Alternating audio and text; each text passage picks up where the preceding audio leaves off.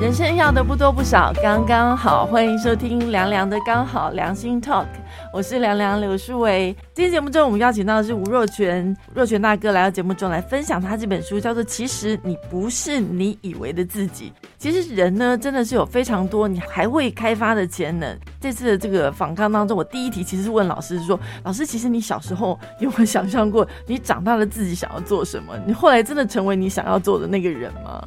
因为我们呃寻找自己啊，跟定义自己的标准跟语言不太一样啊。当我们年纪很小的时候，我们就没有那样的语汇来描述自己某一些工作的内容啊。譬如说，呃，我小时候并不会呃知道有所谓的呃心灵咨商，我们顶多到呃求学之后知道有心理。智商这件事情啊，但我们呃慢慢学习到心理学、灵性学、神秘学之后，就发现说，哎，也许有另外一种角度来解释我们人生所遭遇到的课题跟它意义这样的一种学术的理论或者是范围。所以回到刚才这个问题，就是我们也许不必用很多世俗的标签来定义。我几岁之后要做什么？我几岁之后会成为什么样的人？但如果我们能够维持一种，就是，嗯，我五岁到十岁到二十岁，我都能够向往那一种。我能够感觉到自己活在爱里，我能够一直憧憬呃人生美好的信念，我能够一直保持开放的心去探索这个世界的未知。哦，如果是用这个角度来呃定义自己的生命的话，那也许我们在很小的时候所向往的那一个大人的世界，当我们长大成人之后，我们就发现自己已经渐渐的在抵达。哦，所以我会建议呃大家不要用很多呃世俗的标签来框架自己或来定义自己啊，不管是工作的职称、产业的环境，或是你赚多少钱、你住什么房子啊，其实，在灵性的学习里面，它就是舞台剧上面的布景而已。比较重要的人生的学习跟探索就是。你碰到这些挫折、这些挑战的时候，你有没有在当下去做出正确的选择？好，举例来说，也许我们年薪几十万啊，或许连一百万都没有啊，但是你看，呃，台湾有一些很知名的呃公众人物，哇，他是首富啊，他可能哇年薪几千万，呃，甚至是家产是用亿来计算的。那你可以发现呢，我们都在这个舞台上面在扮演自己。嗯，那每一个人的空间维度，你搭起来的布景不一样。嗯，但你每天碰到的情绪，你需要去面对的挑战，你需要去跨越的恐惧，你需要去对于坚定的爱与希望的信仰，都是一样的。有钱人也会生病，很穷人也会生病。有钱人碰到家人有重病、有癌症，那种很希望他能够活下来那个渴望，跟穷人碰到这样的问题的渴望，其实是一样的。这中间没有任何的差别。所以不要因为你的人生出生的背景、你所选择的工作、你搭建的布景不一样，你就贬义自己、小看自己，或觉得自己的。选择不重要，其实每一个人面对所有的问题，他最重要的不是你所面对的问题的本身，嗯，而是你面对这个问题之后，你如何做选择，这个选择才是重要的。当你做对了选择，你就跨越了这个挑战要给你的课题，你的灵魂、你的能量就会往前、往上，再更进一步，再提升一级。像做全大哥在这本书里面，其实就提到了，像刚刚提到小我跟高我。那我想大家都会讲，呃，牺牲小我完成大我。其实所谓的小我跟高我，在这本书里面，他形容的这个部分，这个我是什么我呢？什么是小我？什么是高我呢？好，我们在一般呃从小到大的教育里面啊，所谓的牺牲小我完成大我，它主要还是在于呃个体跟群体。啊，就是呃，我跟一百个人或一千人跟一万个人，这是一个个体数量上的问题啊。那这也没有错啊。其实呃，牺牲小我完成大我，从个体的数量上来说，它是美好的，它是有意义的啊。其实很多的工作，很多的伴侣家庭的关系，都是有一个人他牺牲了某一个部分，而去成全了另外一个人啊。小至一对夫妻啊，小至一个家庭。大致一个电台啊，一个企业，一个社会，一个台湾啊，其实这个逻辑是成立的啊。但他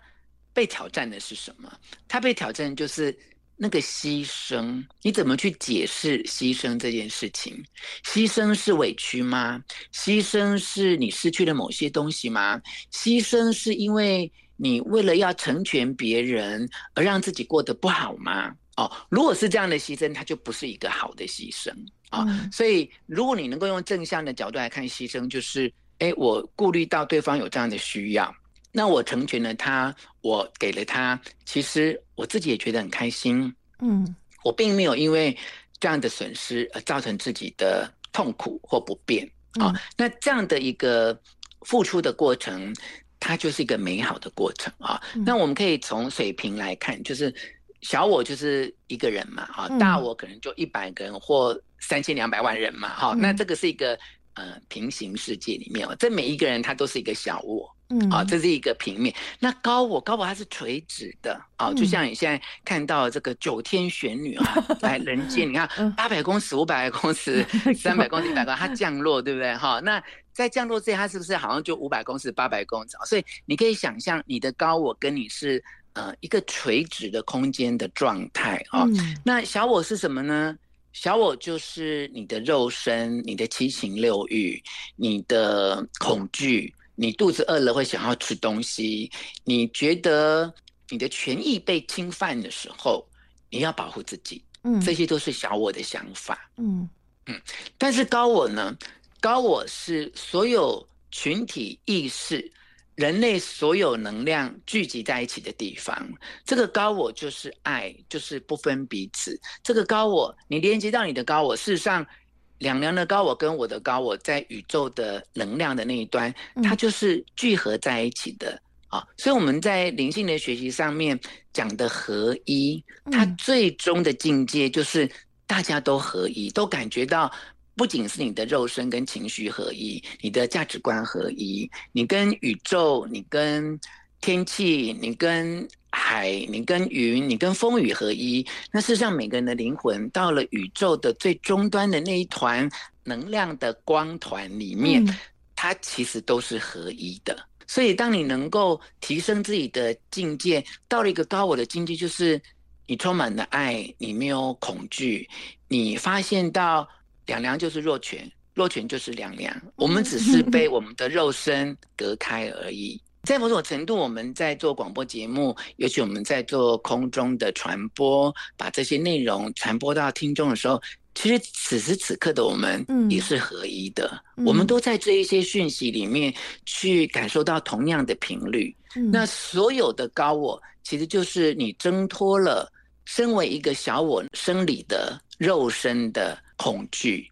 而到达一种无所畏惧，一种因为爱给你无上的勇气、无上的潜能，你不再有任何的肉身给你的限制。当你是一个高我的时候，你不会再担心你给了别人一百块，你就损失了一个便当哦。你的高我是充满了爱跟慈悲，你的高我会告诉你。你不要担心这一百块，你人生永远有用不完的一百块，因为人生就是爱，人生就是丰盈。当你有一个这样的信念，其实，在某种程度，你已经连接到你的高我了。你知道，身为小我的困难是这样的一个连接的状态，它没有保持很久。嗯，他可能今天午餐请同事吃一个便当的时候，付出新台币的那一刻，觉得我跟我的高我连接，可是下一刻发现说啊。他吃你便当之后，居然还去主管旁边讲你的坏话哦，然后你就对他很失望，觉得哇，这个狼心狗肺的东西吃我个便当，居然在背后讲我的话，你那个时候就没有跟高我连接了，因为你就开始觉得委屈，你就觉得恐惧啊，所以其实跟高我连接不是很困难，它困难的是你如何一直持续下去啊？不管你的因缘、你的环境有任何的变化，你都一直保持一个这样的连接，嗯让你永远不要小看自己，不要评论自己，不要觉得自己是渺小的，是不可能的啊。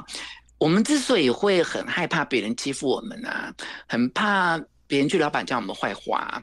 都是因为我们内心不够壮大。嗯，当你很壮大，你觉得你根本不在乎这些事情的时候，嗯，它所有的轨迹对你都不会产生任何的作用。对，所以，我们能够不断的学习，就是为了让自己的心灵的能量能够壮大，让我们不要再为这些世俗的事情而感觉到恐惧。对，这个心灵方面的学习，其实也是需要一些时间，因为这本书它的主题虽然叫做“其实你不是你以为的自己”，但它的副标叫做“疗愈成长的创伤，还原灵性的美好”。其实提到灵性这两个字，老师，你什么时候开始学习灵性？可以用呃两条线来讲哈、嗯第一条线就是嗯、应该是我先对宇宙这些奇妙的变化感到非常的好奇，但是因为我们小时候并没有这方面的学问哈，就算有自己也不会去接触嘛，好、嗯。就是你在童年的时候不可能知道神秘百慕达三角洲在哪里哦，这可能是你小时候会好奇，对不对？这对对这方面，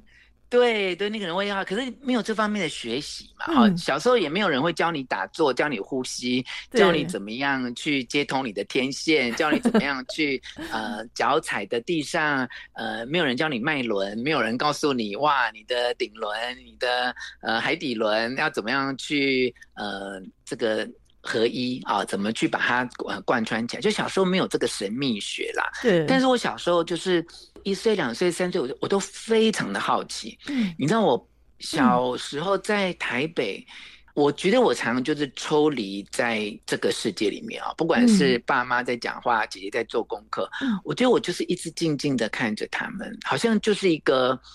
呃，现代人所谓的外星人，然后就嗯我就是在看他们在做什么，我就有一种嗯很冷静的，然后与世隔绝，然后去观察这些大人们到底是怎么样在互动，怎么在变化哦。嗯那后来到了台中之后，因为以前的新社是一个非常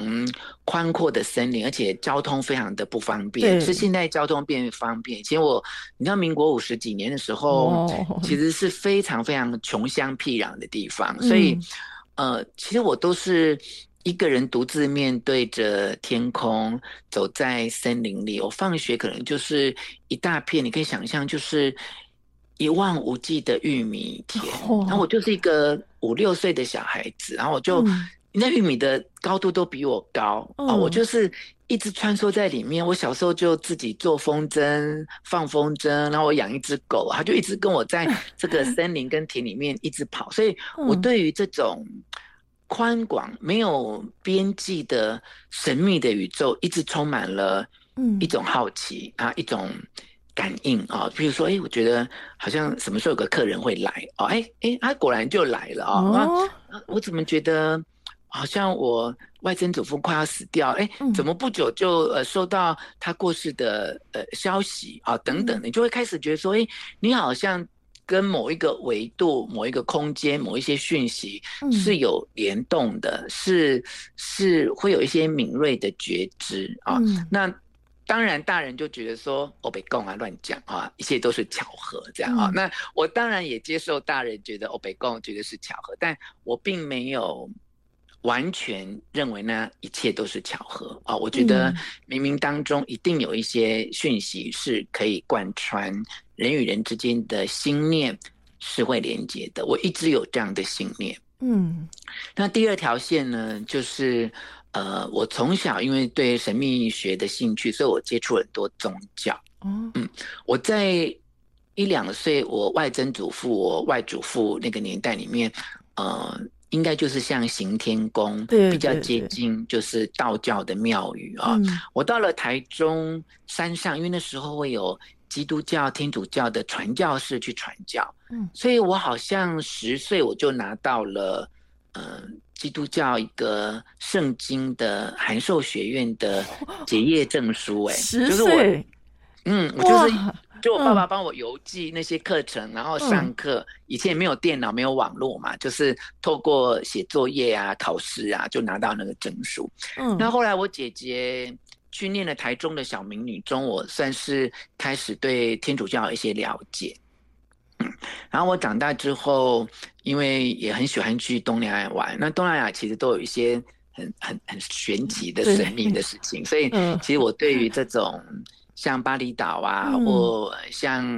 呃印尼这种回教啊、印度教啊什么，其实我都有一些呃好奇跟学习啊。那我就觉得，其实这些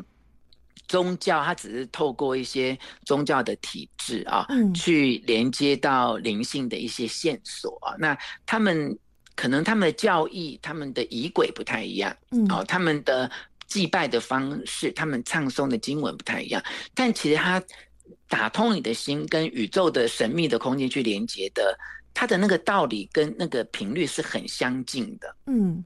有些人因为他没有这个缘分接触到宗教嘛，哈，有些人就是进不去嘛。那我觉得你也不用因为自己进不去这个宗教而觉得自己的灵性的学习受到阻碍，你一样可以透过你自己的学习跟呃自然跟环境的互动，一样的去感受到宇宙。神秘的力量，一种神圣的力量，对你的支持，对你的爱，对你的指引。当你有怀疑的时候，你只要想一件事情，就是不管你心情怎么糟，不管你接触到的状况有多么的恶劣，明天一样太阳会升起是白天，该下雨的时候就会下雨，花一样会开，四季一样会轮替。啊，当你想清楚这件事情，就知道。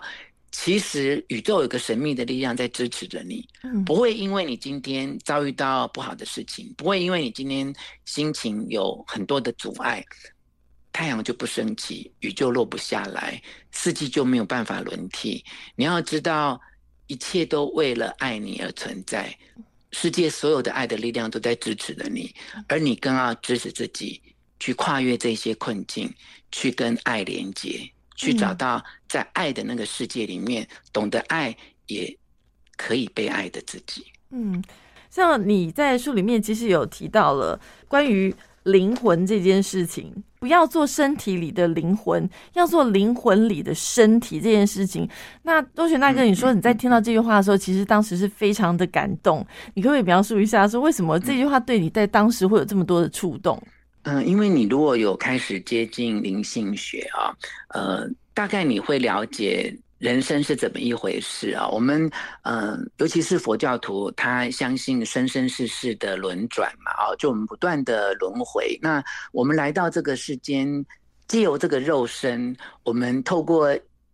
心经里面的眼耳鼻舌身意，去理解跟感受这个肉身带给我们的一些。呃，不管是七情六欲，不管是呃吃饱了，不管是生气的、愤怒的这一些情感的理解啊，但灵魂透过这个肉身，它一定要去执行一些呃使命啊。当我们不再受限于这个肉身，而是做这个灵魂里面的身体，去告诉自己，我这个肉身其实是在执行灵魂的一些任务的时候，那你就会恍然发现。原来你这么多的遭遇，不管是刚才两两讲到的，嗯，搬家适应环境，呃，被老师同学霸凌，有一些呃升学的挫折啊，甚至我曾经辍学一年哦，嗯，后来进入社会工作之后，有非常多的挑战，呃，不管是友谊感情，也遭遇过很多的信任跟背叛的问题等等，你就会一直告诉自己说，我这个肉身就是来经历这一切，我来执行一个。我出生前灵魂跟我约定好的计划，嗯，所以当我看到这句话的时候，我是非常非常的感动。就是我们要做灵魂里的身体，不要忘记了这个身体是为了要执行灵魂的任务而来到这个世间的，嗯，这是多么神圣的事情。所以，当你再回到那个小我所面对的挫折的时候，你就会更有勇气，更有。爱的观点来诠释这一切，甚至你会感谢那些对你做出不仁不义事情的人，你会感谢他们如实的扮演了灵魂跟你约定好的角色，嗯不多也不少，不早也不晚，就在那个时刻发生一个让你这么刻骨铭心、让你这么锥心痛苦的事情。他们如实的演出了那个剧本里面的角色嗯，and then，那你要做的是什么？就是回应这个剧本，做出爱的选择，符合神圣力量频率的选择。嗯如果你没有在这个当下做出这个选择，你错过了，那这个故事就会生生世世一直来。你这一辈子没有做完，你下一辈子就要再做一次。每当我想到这件事情的时候，我都很感动，而且我都很谨慎的让我自己做出选择，因为我不想要再嗯浪费太多的时间去做一样的功课。老师对你来说，你觉得人生中最痛苦的事情是什么？不如己意。不如己意。嗯你很想要这样，但这件事情没有按照你的意思去发展。嗯你想的越多，你要的越深刻，你就会越痛苦。所以，当你能够明白自己为什么会这么渴望、这么想要，然后去明白你此时此刻为什么要不到，嗯那你用尽方法去接受这个要不到的事实，到最后你不论是要到了，或到最后还是没有要到，要到了就是老天终于成全了你灵魂的任务要完成的使命。嗯那要不到的原因是，你可能要去顺从天意的安排。嗯嗯也许你的剧本里面的计划并不是这样走的，只是你自己一时的执念，觉得我一定要得到这一份工作，我一定要跟这个男的结婚。嗯其实你的命中的剧本可能不是这样的，但是你一直渴望这件事情。当你能够认清楚，我已经尽了我的本分，为随顺了这个姻缘，到最后我没有得到我要的结果，那一定代表这宇宙充满了爱的神圣力量，它是要让我去经历其他的人、其他的事，我不应该执着在这里，你就可以放下这个缺憾，用感恩跟丰盈的心继续的向前走。对那个若璇大哥，您的人生的经历，近二十多年来，其实在照顾妈妈这件事情，其实一定也不是照着你原本你没有想到这样的一个剧本吧？我觉得照顾生病的家人这件事情，是我真的觉得非常伟大，然后也非常辛苦的一件事情。所承受这些东西，是我们都没有办法去想象的。这二十多年照顾者经验，你的内心世界，还有你是怎么样照顾你自己的身心？嗯，其实嗯，照顾者当然就承担了很多被照顾者的病痛跟情绪啊、那嗯，可是每一个照顾的阶段都有不同的收获啊。譬如说我母亲，呃，第一次中风到第二次中风，当然你照顾到的就是一个。呃，因为脑干出血或心血管疾病而造成，呃，日常生活没有办法自理或行动不便的母亲。我母亲是六十二岁的时候，呃，中风的嘛，哈、嗯那后来等到她呃罹患癌症的时候，我们学习的就是那个癌症病人的他的治疗、身体的反应、他的心理对于生死的变化等等啊。嗯那承受压力的过程，其实都是在消化这个压力，也在学习啊。那我觉得我们刚才讲的那一种同理、慈悲跟合一，都是在这个过程当中训练的。就是嗯，照顾者跟被照顾者之间，他的角色从二元对立的世界里面，他就是一个冲突的角色。但所谓的合一，就是说你自己去体会他的痛苦。嗯啊当你能够体会这个被照顾者，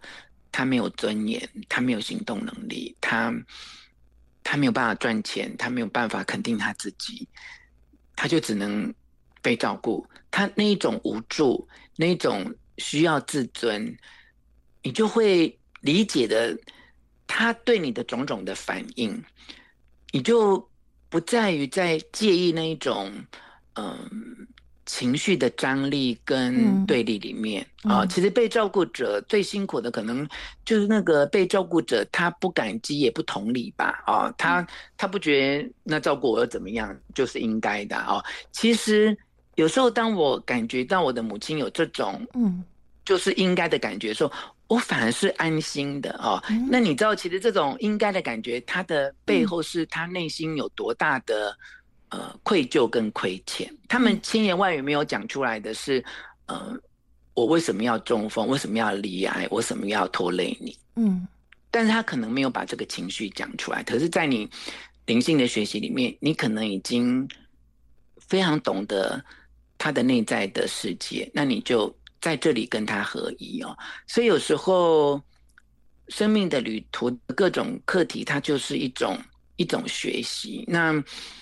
我一直很庆幸自己，就每一天每一刻的学习，都化为我内在的能量、养分跟智慧，就是让我越来越发现自己原来可以这么强大哦。从来没有发现自己其实是可以很强大的哦。所以我曾经就一天有四个门诊，然后。六点多出门，然后到嗯三点多，我可能四点有一个工作，那我送我母亲回家，那我四点就赶到工作的现场哦。嗯，我恍然发觉自己的那一种呃内心心理能量的壮大，就是我居然在那一刻告诉自己说。郭全，你好棒，你好了不起。嗯，你昨天只睡了四五个小时，但你能够把每一件事情都处理完，然后现在开始工作，开始赚钱，开始养家，这样哈，就觉得周全你棒棒的这样哈。那我觉得这就是一种二十六年来一个照顾者内心的一个转变，就是呃，你不要再去评论应该不应该，不要再去呃思考呃应该谁来照顾，不应该谁来照顾等等的事情，就是。在当下就去接纳这一切，然后你承担起来，你去执行起来，然后把过程做完，然后发现自己被这每一件呃挑战锻炼的越来越强大。这样听起来，我觉得你你会不会觉得自己有点就是过度努力的人？你什么时候才能是你真的最放松的那一刻呢？嗯嗯嗯嗯，呃，其实我一直是一个过度努力的人哦，但也因为。呃，这样的过度努力让我在最近这几年发现，说我以前朋友所称赞我的自律啊，嗯，呃，会让我一直重新去思考这件事情。我朋友认为我是一个非常自律的人，我以前被朋友讲的时候，我也觉得蛮开心的。但我最近这十年来，会一直去检视自己自律的动机。嗯，我究竟是基于恐惧、害怕？失败、害怕挫折、害怕不好的事情发生，我才需要这么自律；或是我是基于一种一种爱、一种喜悦、一种对于未来美好的期待而自律。那坦白说，我刚开始得到的答案都非常清楚的是，我是恐惧，我是害怕失败。嗯，啊，我害怕母亲的病情恶化，我害怕她。呃，万一我没有把她照顾好，她呃身体的机能衰退的很快，甚至呃要去面临这一些生死的议题的时候，我我是不是会非常的愧疚啊？那呃工作上也是一样，我这么努力的把工作做好，其实是是因为我害怕我工作做不好啊。那这个东西就会让我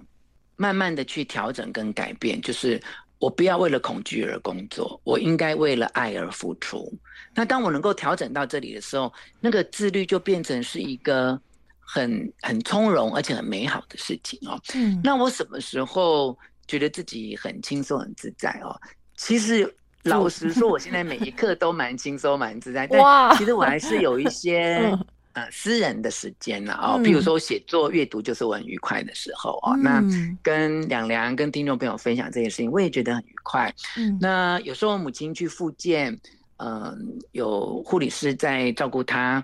她去复健我。也会偷个半小时的时间去做一下运动，呃，做一下重训等等啊。那这个的时候，我也觉得我我很快乐，我也觉得啊，我我常常觉得我我母亲在复健，它是这种被动的运动。那我就会告诉自己说，我现在要用这半个小时来主动运动。那我老的时候，我就不需要去做被动的运动啊。那 每次想到这种念头，我自己就会就很愉快啊。有些朋友就说：“哎呀。”做运动很苦啊，做那重训都咬紧牙根哦，我都没有，我都觉得很愉快，我都面带微笑的做完这些很痛苦的东西，因为我觉得，呃，我是在为我自己往后的人生做一些更好的准备。啊，我宁愿主动的来做中训，我不要将来要去被动的做复健嘛，所以我觉得，其实这么二十六年来的灵性的学习，就是让我能够很快的去转念啊，去从不同的角度看事情。嗯嗯，我刚刚还以为若泉大哥说我最放松的时候就是我煮咖啡的时候。其实那若泉大哥，你觉得煮咖啡的那时候你是轻松的，还是你煮咖啡给朋友喝的时候是让你感觉到很轻松的？其实煮咖啡的时候当然是很轻松啊，但因为呃我是受过严谨的训练的嘛，好，就是呃不是那么随意冲咖啡，就是说谢谢谢谢，就是。你咖啡的磨粉的颗粒度啊，温度，那么呃萃取的时间点这些东西，其实它是很纪律的了哈。一杯好的咖啡它是很纪律，但它就可贵在于就是说，你怎么用很轻松自在的心情去处理这个纪律的过程嘛？好，你也可以紧张兮兮发抖，一直在看温度计，在看码表去冲这杯咖啡，你也可以内化成一种。你可能不用那么紧张，你就可以在这个纪律的刻度之下去完成这一杯咖啡哦。那至于是嗯为自己冲咖啡或给别人喝咖啡的时候觉得很幸福哦，啊，我想这就是我们人生的一种呃利己跟利他。对，很多人都觉得我是要先利己再利他，或我不用利己，我就以利他为重这样啊。但是我如果回到灵性的学习，其实如果我们不分你我，所以就没有利己跟利他的差别。嗯，哦，所有的付出的过程当中，一杯美好的咖啡慰藉了你，或慰藉了你想要招待的朋友，它都是一件美好的事。所以也就不用去分是为自己冲咖啡或为别人冲咖啡。嗯，你觉得很自在很快乐。嗯，其实，在当下享受每一个过程，真的，你都会是一个快乐的人。真的。好，那今天非常谢谢若泉大哥来跟我们分享他这本书。其实你不是你以为的自己。有时候呢，我们觉得自己好像很懂自己，但其实你还有很多是你没有发现的自己。就像若泉大哥一样，他有这么多斜杠的人生，也从自己在成长的过程当中发现了很多不一样的自己。我觉得这都是在这本书当中，其实我们可以找到很多若泉大哥他的经历，然后我们学习到的事情。非常谢谢若泉大哥今天花时间跟我。们分享他的人生，他的这本书。谢谢若泉大哥，谢谢凉凉，谢谢各位听众，谢谢，机会再见喽。好，拜拜，拜拜。